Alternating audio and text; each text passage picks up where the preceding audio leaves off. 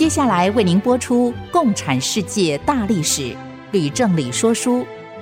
本节目由公众小额募款所得赞助。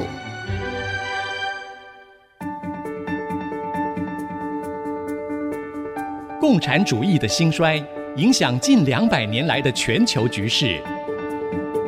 认识共产主义，才能掌握二十一世纪的国际发展。全球视角大历史观点。欢迎收听《共产世界大历史》，吕正理说书。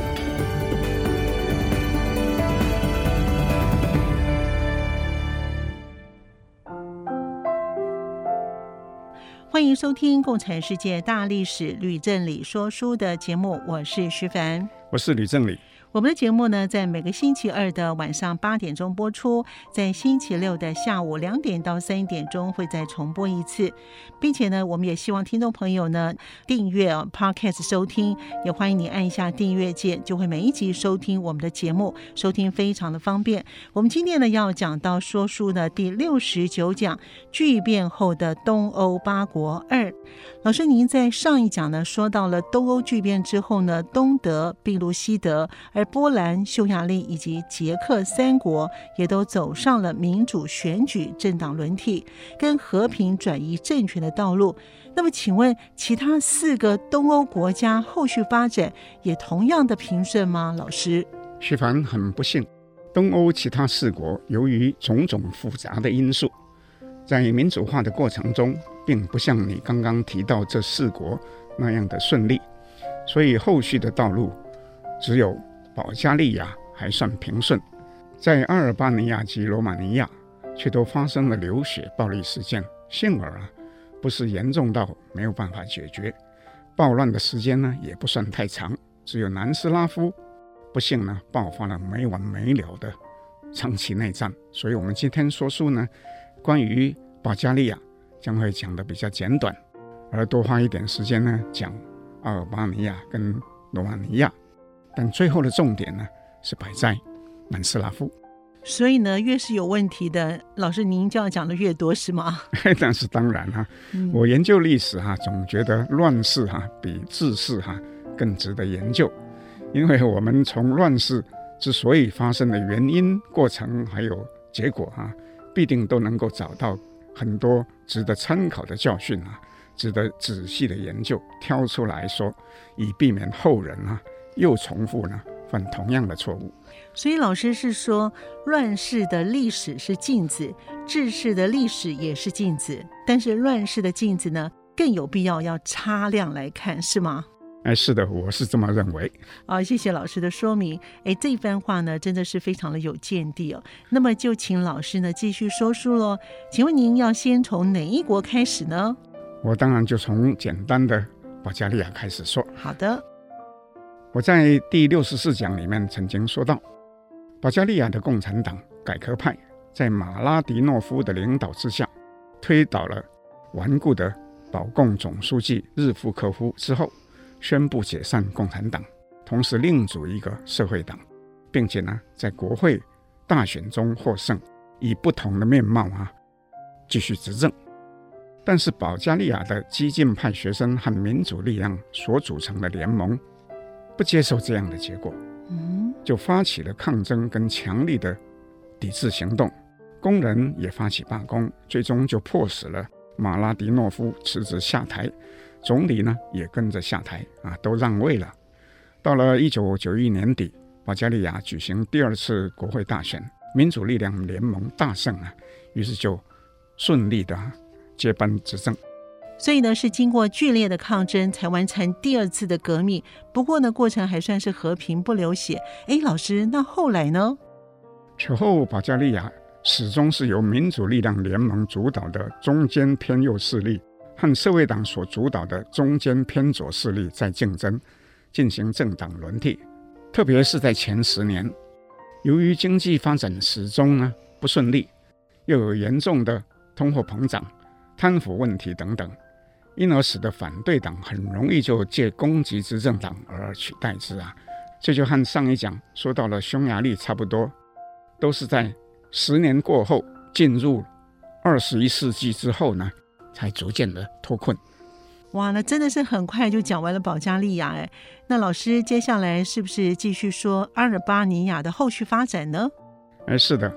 不过呢，老师在开始说之前呢，哎，我必须要说呢，老师先前说到阿利亚接替霍查担任阿尔巴尼亚的共产党总书记之后呢，没有几年，竟然毫不犹豫地放弃了马列主义，带领国家迅速和平地完成了民主化，哎，真的是令我非常的敬佩。哎，是啊，不只是你敬佩，我也很敬佩阿丽亚，那真是不简单啊。不过我也必须说，嗯，阿丽亚对于他那么早。那么快就决定改采多党制哈，后来却有些失望了，甚至是后悔了。哎，那就奇怪了，那是为什么呢？因为第一，他没有料到民主派竟然在成立之后第二年，也就是在一九九二年就赢得了大选，取代了社会党而执政。虽然如此，阿利亚也很有风度地接受这个结果而下台。但是呢，第二，阿利亚。更加没有想到，民主党在夺得政权之后，竟然将他和旧政府的总理纳诺啊，名字叫做纳诺，以及副总统、副总理等等很多人全部的逮捕，然后呢，起诉他们。哈，竟然有这种事！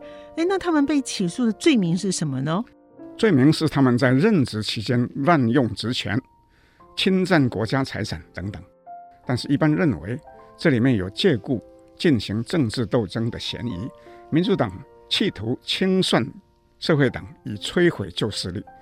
阿利亚因而啊表示不能够接受，要求审判要由电视公开转播，可是被拒绝了。最后，阿利亚被判处九年有期徒刑，其他的人也都被判处三到九年不等啊。阿利亚后来获得了减刑为三年呐、所以是坐牢坐到一九九五年七月呢，才出狱。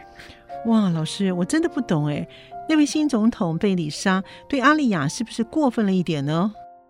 徐帆，我就说一下我自己的看法。太好了，就请老师发表高见喽。其实有些事情不容易单独去论断，最好是能用类似的事情来做比较。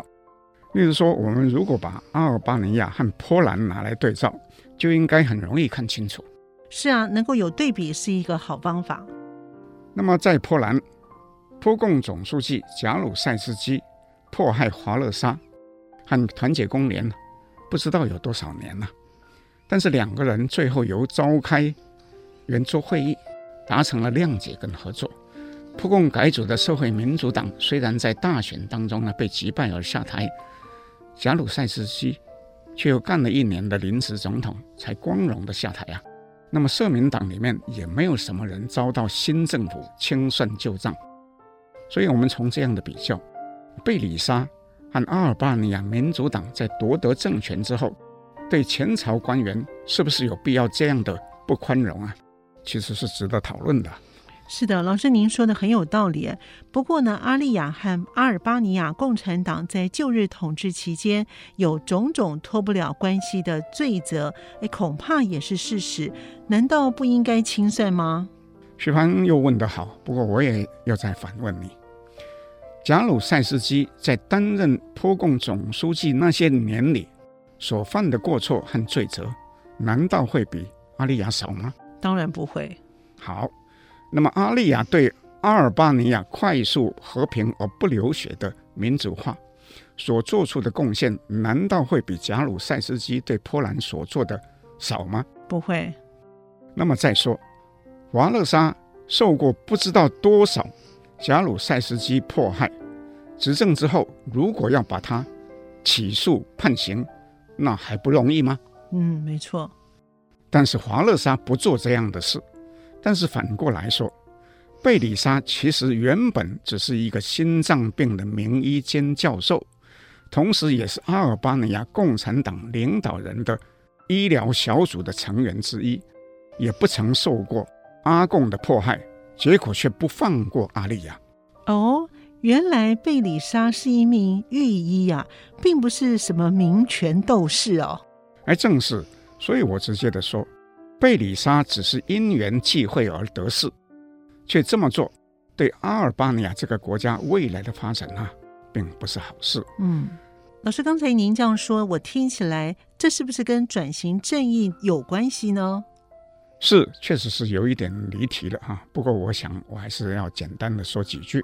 好，我认为哈，关于转型正义最重要的是包容性，并且要情理法兼顾，而不是只从法的观点去出发，更不能出于某种政治目的或是报复的心理。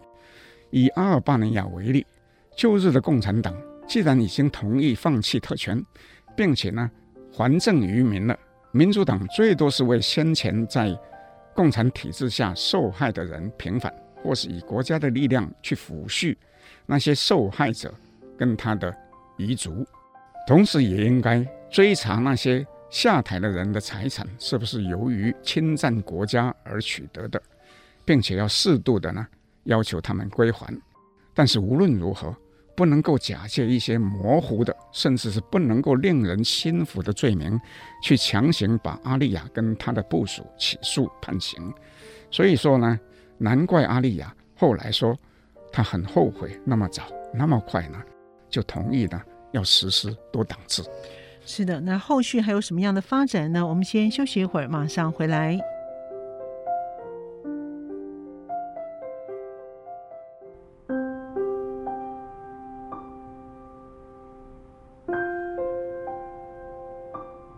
欢迎您继续回到《共产世界大历史吕正理说书》的节目。我们的节目呢，在每个星期二的晚上八点钟播出，在星期六的下午两点到三点钟会重播。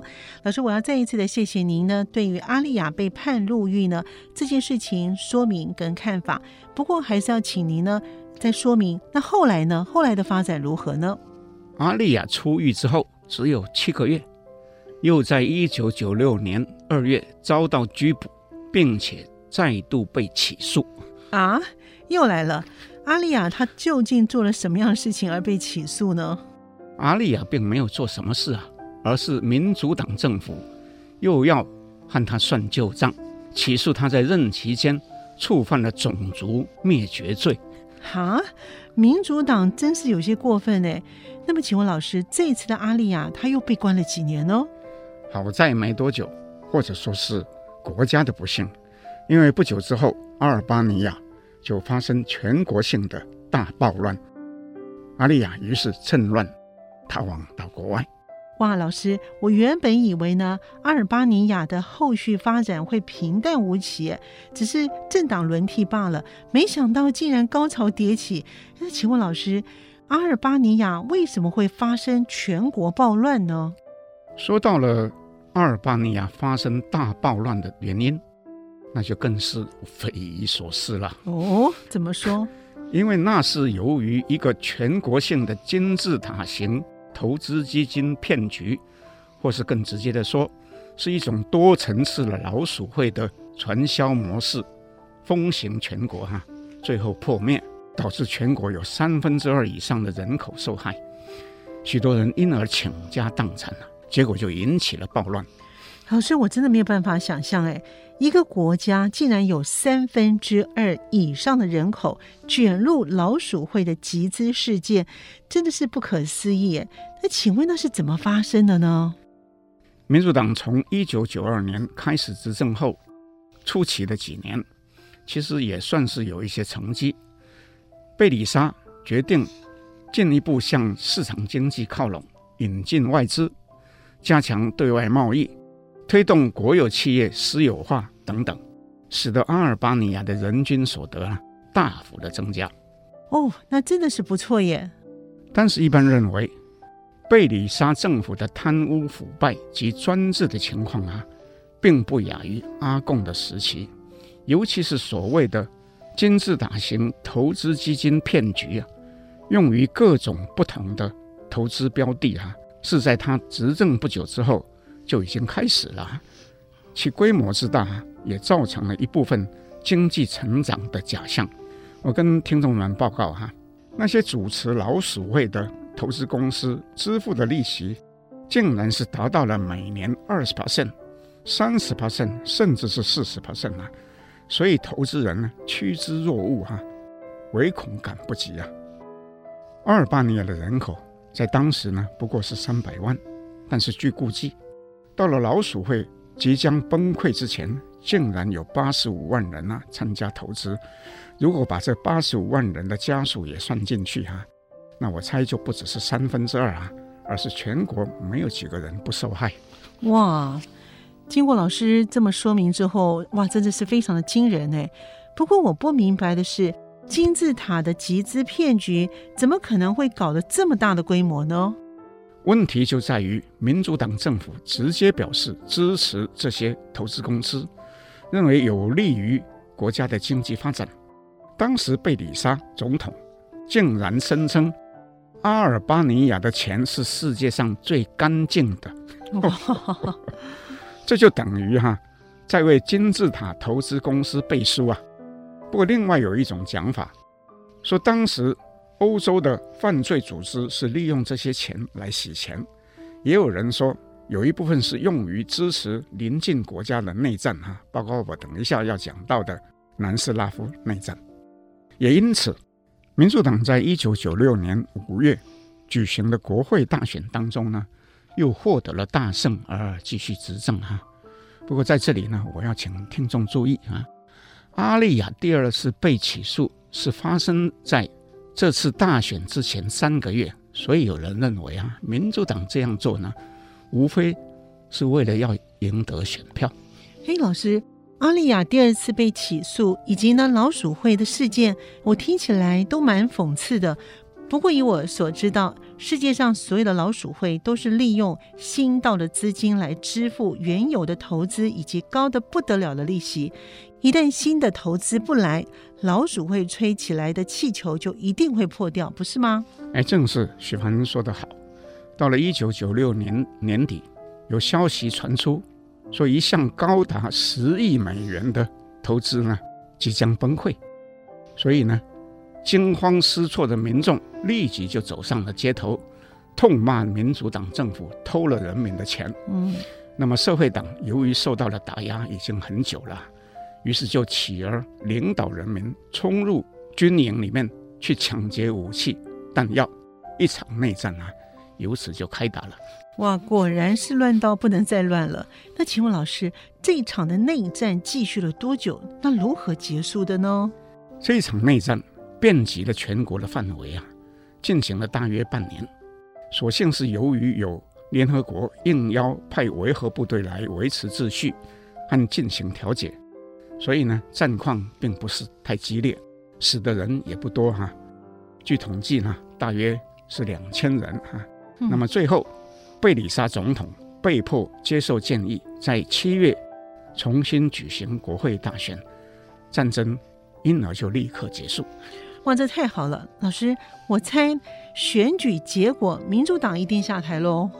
徐凡猜的完全正确啊。选举结果，社会党当然是大胜了，就重新执政了。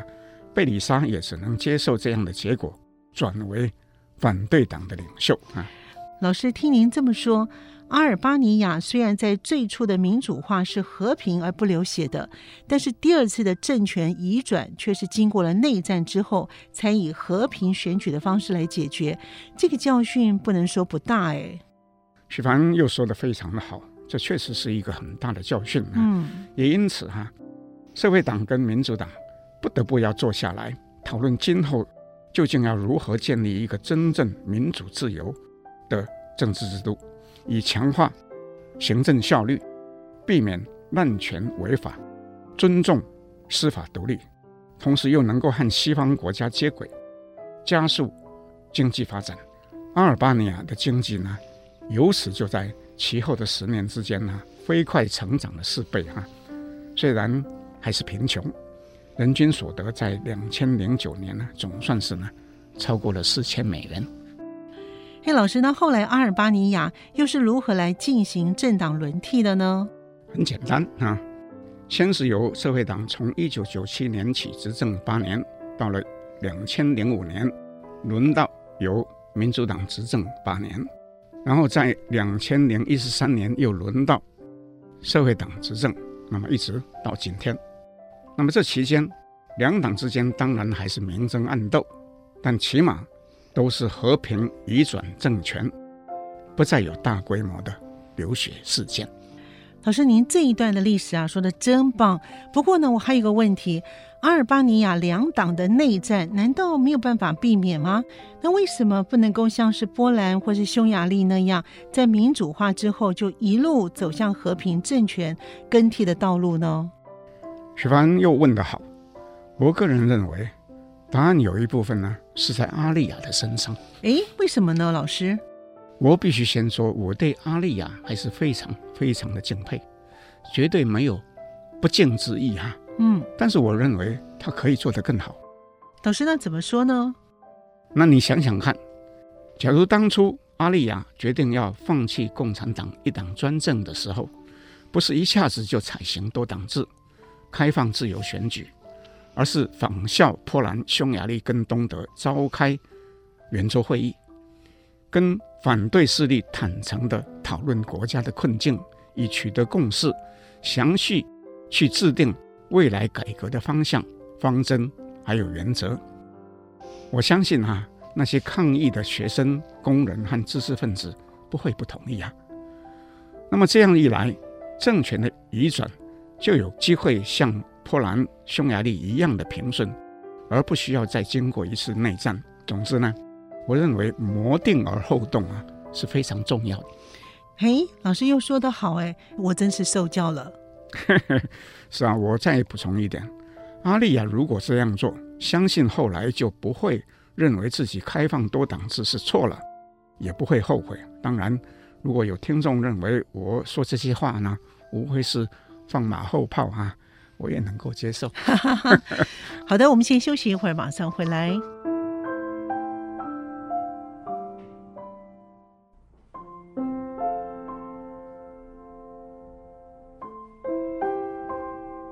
欢迎您继续回到《共产世界大历史吕正理说书》的节目。我们的节目呢，同步也在 Apple Podcast 跟 Google Podcast 上架。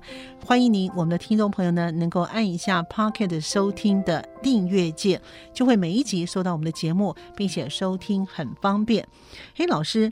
这一次要谢谢老师呢，刚才所做的叙述、分析跟评论呢，把东欧巨变之后的阿尔巴尼亚的发展道路说的那么的清楚、有趣，而且有启发性。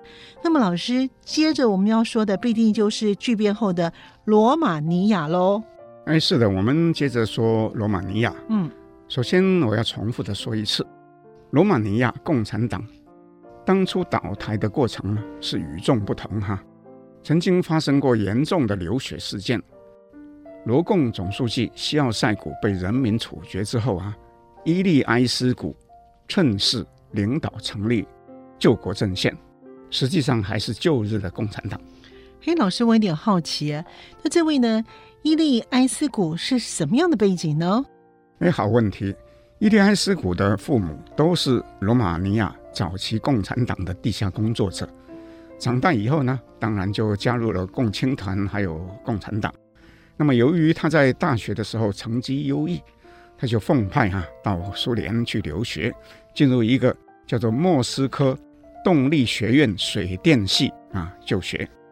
他在校期间呢，担任罗马尼亚留苏学生会的主席啊。那么当时有一位来自中国的李鹏哈。也在莫斯科动力学院水电系学习哈，所以和伊利埃斯古呢是同班同学。那么这个李鹏呢，当时也担任中国留苏学生会的主席哈。更巧的是，李鹏在一九八九年六四事件之后呢，开始担任中国国家总理。那么伊利埃斯古也在一九八九年西奥塞古被处决之后呢，不久被选为罗马尼亚的总统。嘿，那真的是未免太巧合了。是啊，两人的背景哈跟思想其实是都是非常的相似啊。不过我继续说，救国阵线虽然名为救国，实际上主要目标是延续所有成员的既得利益，所以呢，就刻意的协助反对势力成立数十个小党，予以分化，并且呢控制了媒体，因而就很轻易的哈。赢得国会跟总统的选举，但是反对势力跟激进派的学生最后还是明白了，于是就以选举舞弊哈为由，拒绝承认新政府，并且在首都布加勒斯特发起示威的抗议。那么警察跟宪兵呢，奉命镇压，不料呢，引起更大的暴乱哈，导致了警政总部、国家电视台还有外交部大楼啊都被捣毁。哦，那伊利埃斯谷要怎么对付这些学生跟反对势力呢？他会出动军队吗？老师，伊利埃斯谷当然不敢派军队镇压了，因为他怕啊，这样一来就有可能步西奥塞谷的后尘啊，招来人民更大的反抗啊，搞不好也被枪毙了。那他怎么办呢？他就公开呼吁人民起来保护新政府，结果呢？当时在首都西边三百公里外，哈，有一个全国最大的煤矿区，叫做朱古煤矿区，竟然有上万名矿工立刻呢起来响应，来到了首都，把示威的群众呢打得头破血流啊！哇！这些煤矿工人，哎，有过暴力耶！不过我觉得很奇怪，为什么会有一大群的工人起来到首都向示威的群众动粗呢？难道他们真的认为是必须要挺身保护政府吗？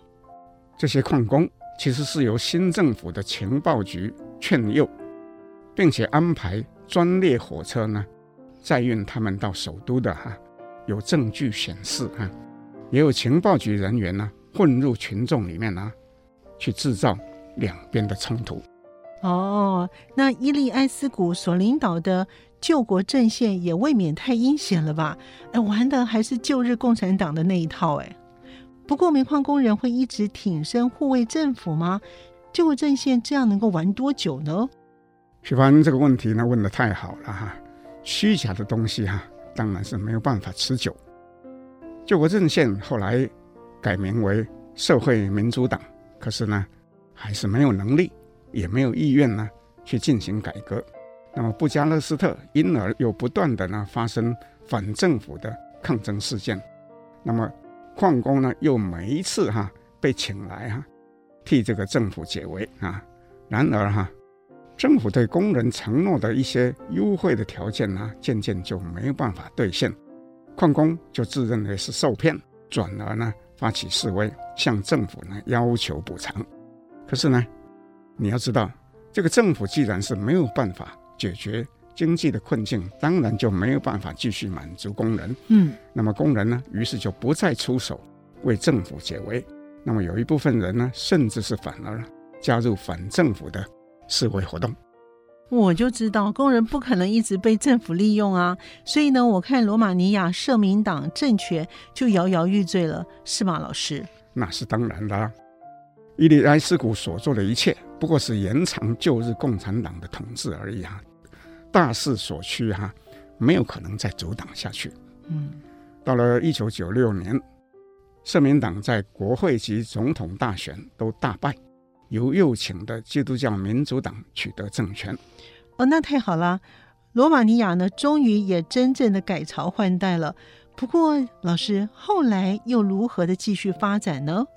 罗马尼亚的新总统叫做康斯坦丁奈斯古，他也没有办法迅速推动改革啊。那么，主要的原因是改革呢需要资金挹注。而世界银行跟国际货币基金 IMF 哈，都要求罗马尼亚政府推动私有化，并且不得继续补贴煤矿跟其他完全没有效益的企业，否则呢就不愿意提供贷款。那么康斯坦丁奈斯谷没有其他的办法，只得同意呢要逐步的推动。嗯，我猜很不容易耶，必定会引起人民很大的抗拒。是的。世界银行跟国际货币基金逼迫罗马尼亚进行的，其实就是波兰所采行的休克疗法。这一帖药啊，我已经说过，虽然是可以治病，可是非常的苦，嗯，真的是不容易吞呐、啊。那么其中煤矿工人就首当其冲，于是呢，又到首都去示威抗议，并且比先前呢。更加的血腥暴力，可是最终矿区呢，还是被一一的关闭，大部分的工人呢，被迫接受辅导退休或是转业。那么基督教民主党也因此呢，失去了选票，在两千年的大选里面呢，被赶下台。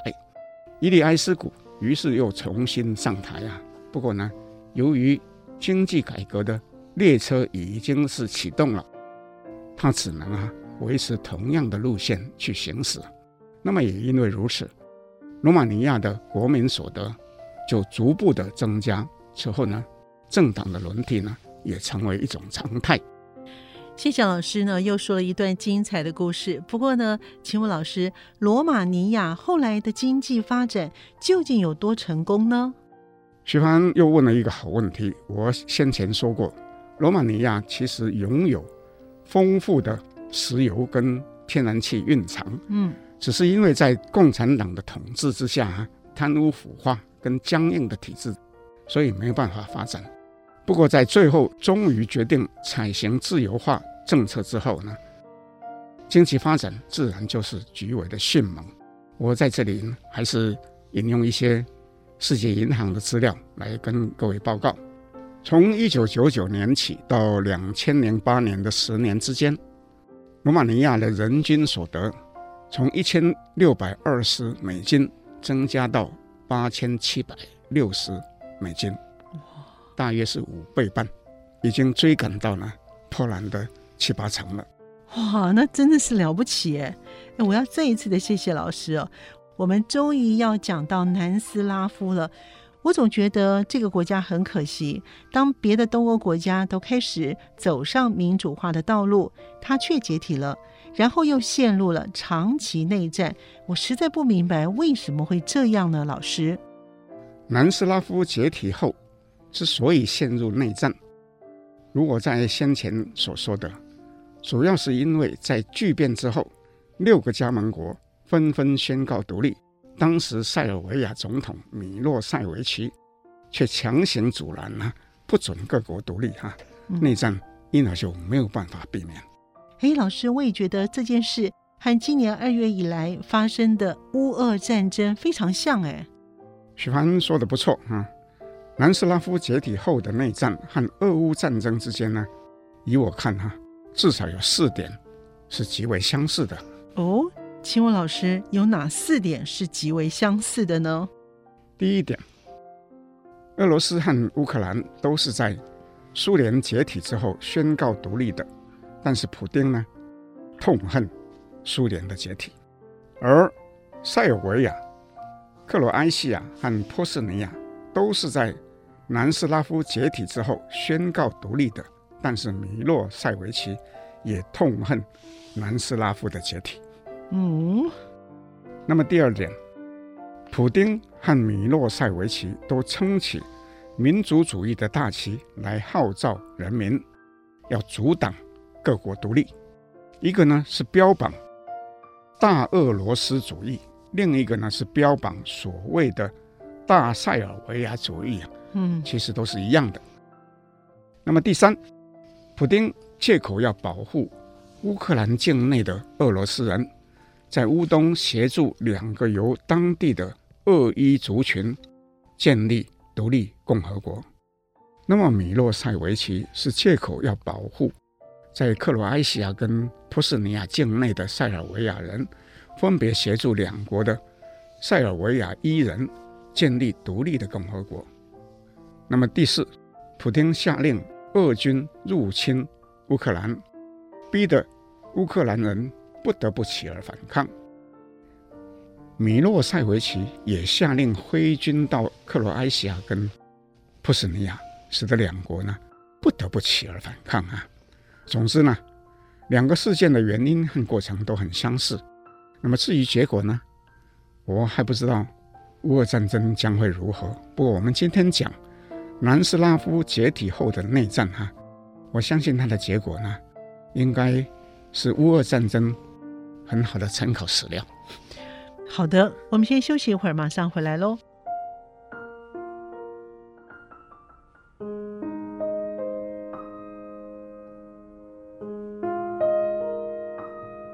迎朋友们，继续回到《共产世界大历史吕正理说书》的节目。我们的节目呢，在每个星期二的晚上播出，在每个星期六的下午两点到三点钟会再重播。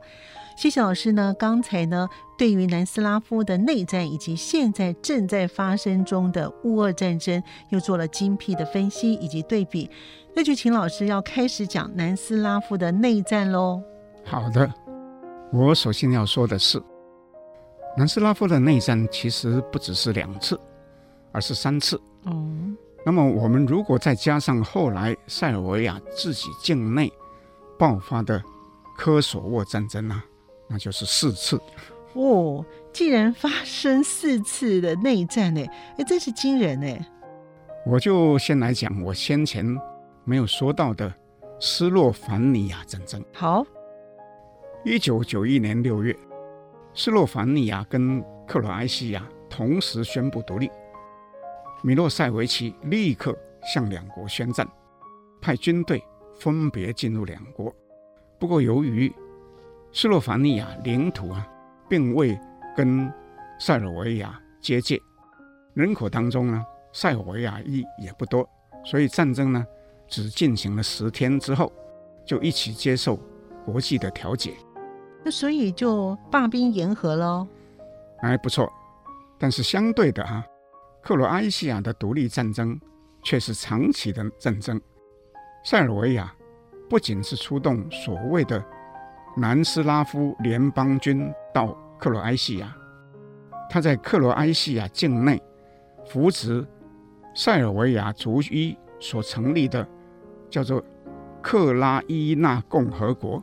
也同时出兵啊！哎呀，那克罗埃西亚不是就里外受敌了吗？啊，正是。而当时最残酷的事情，莫过于哈，原本都是邻居的不同族群，瞬间就变成不共戴天的敌人了。嗯，那么双方军队各自屠杀非我族类的平民啊，竟然就成为常态。因此就有数千人死亡啊，另外有五十万人啊无家可归啊，就逃到国外去了。哎呀，那真的是很惨呢。那么，请问老师，这场的战争打了多久呢？克罗埃西亚其实是和波斯尼亚一起并肩作战的。到了一九九五年八月，克罗埃西亚在一场战役当中获得决定性的胜利，塞尔维亚才不得不哈、啊、同意要停战撤军啊。不过这时候却有十几万居住在克拉伊纳地区的塞尔维亚裔人害怕留下来会遭到报复，所以也跟着弃家，全部呢紧急逃离了。哎呀，真的是越听越惨哎！战争的时候呢，最可怜的就是老百姓了。那波斯尼亚的战争呢，老师？波斯尼亚战争也被称为波赫战争，嗯，因为。这当中包括了波斯尼亚跟赫塞哥维纳两地啊。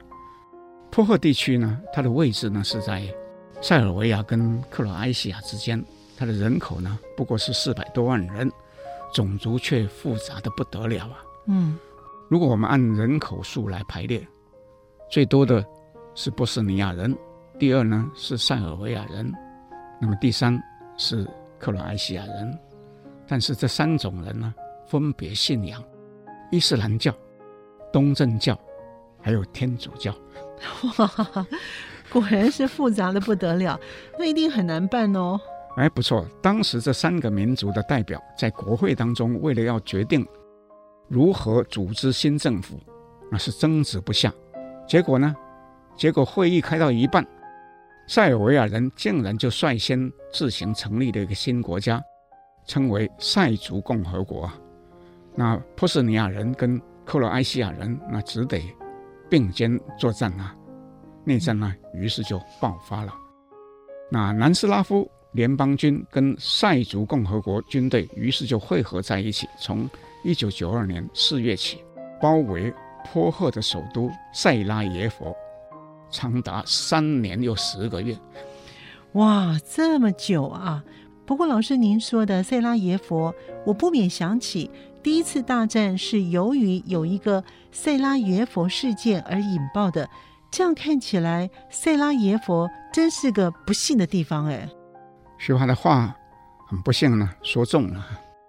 波赫战争开始之后，由于民族仇恨越来越激化，竟然使得炮击城市、大屠杀、集体强奸，还有蓄意灭绝种族，种种的非理性的行为呢，变成是一个半常态的状况。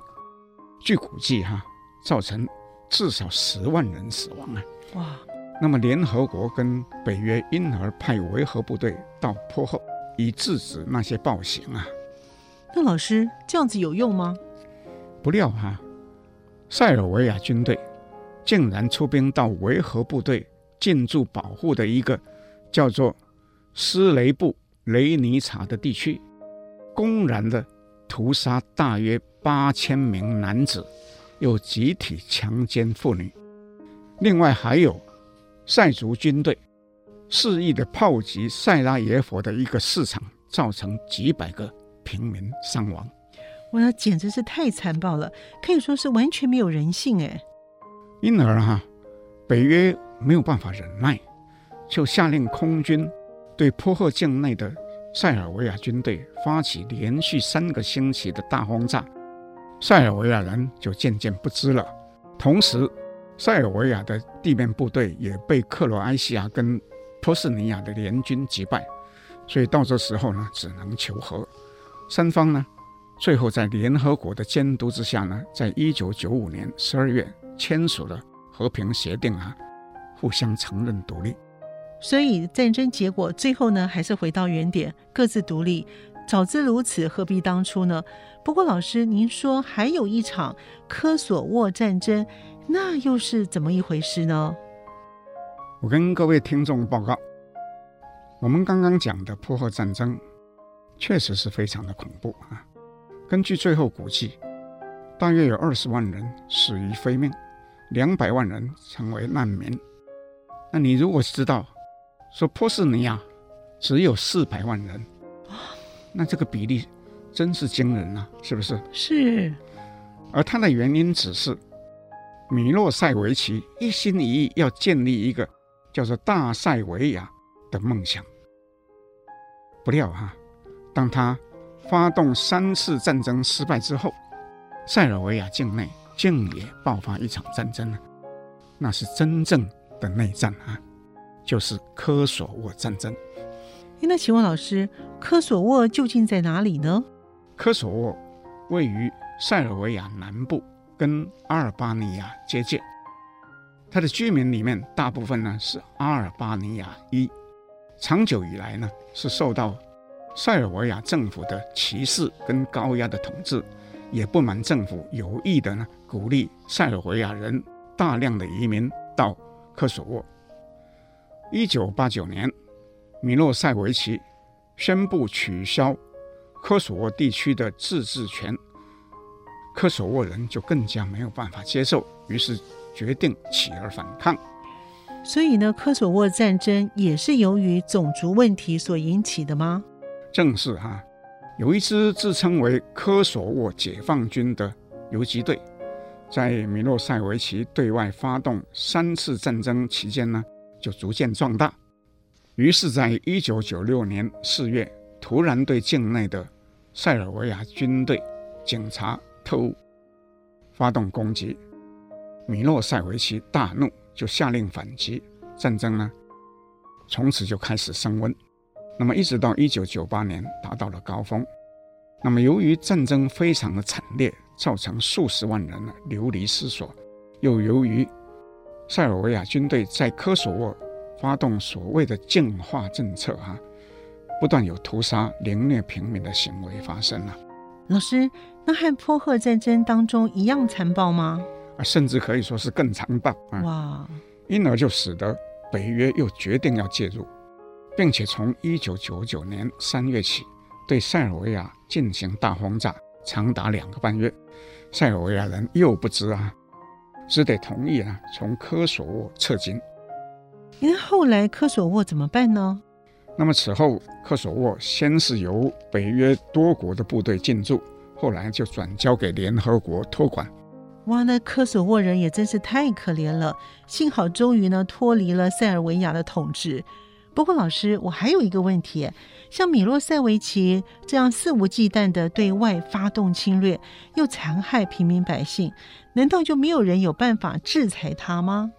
啊，谢谢徐帆提出了一个好问题。米洛塞维奇在两千年南斯拉夫联邦共和国举行的大选当中败选而下台。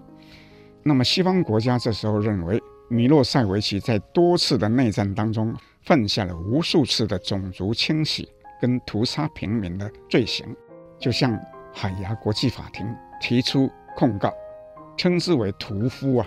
嗯，那么结果，海牙国际法庭判决罪名成立，可是南斯拉夫联邦共和国新政府拒绝海牙国际法庭要求引渡啊。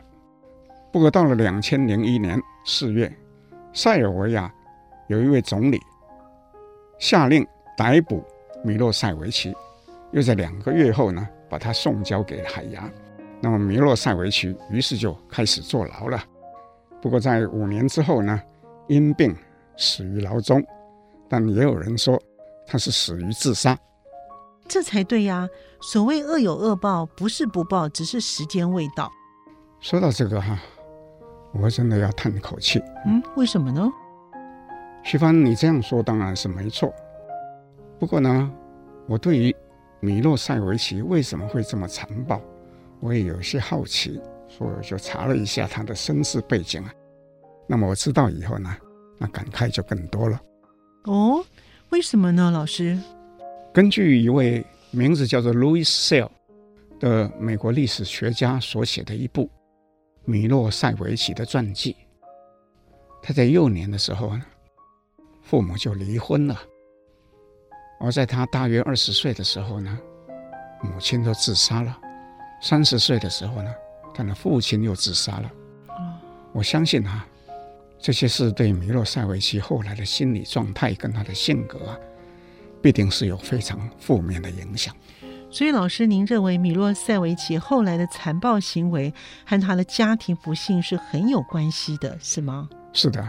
不过，我想这已经是心理学家跟教育学家要关注的范围了。嗯。但我既不是心理学家，也不是教育家，所以我就不说了。啊。哇，好快哦！说着说着呢，这个听故事的时间总是过得特别的快。在精彩的内容呢，我们要再告一段落了。我们也期待我们的听众朋友呢，在下礼拜呢继续的收听《共产世界大历史吕正理说书》的节目。我们下次见。谢谢各位听众，我们下次见。明白过去，才能洞悉现在，展望未来。《共产世界大历史吕正理说书》节目。由公众小额募款所得赞助播出。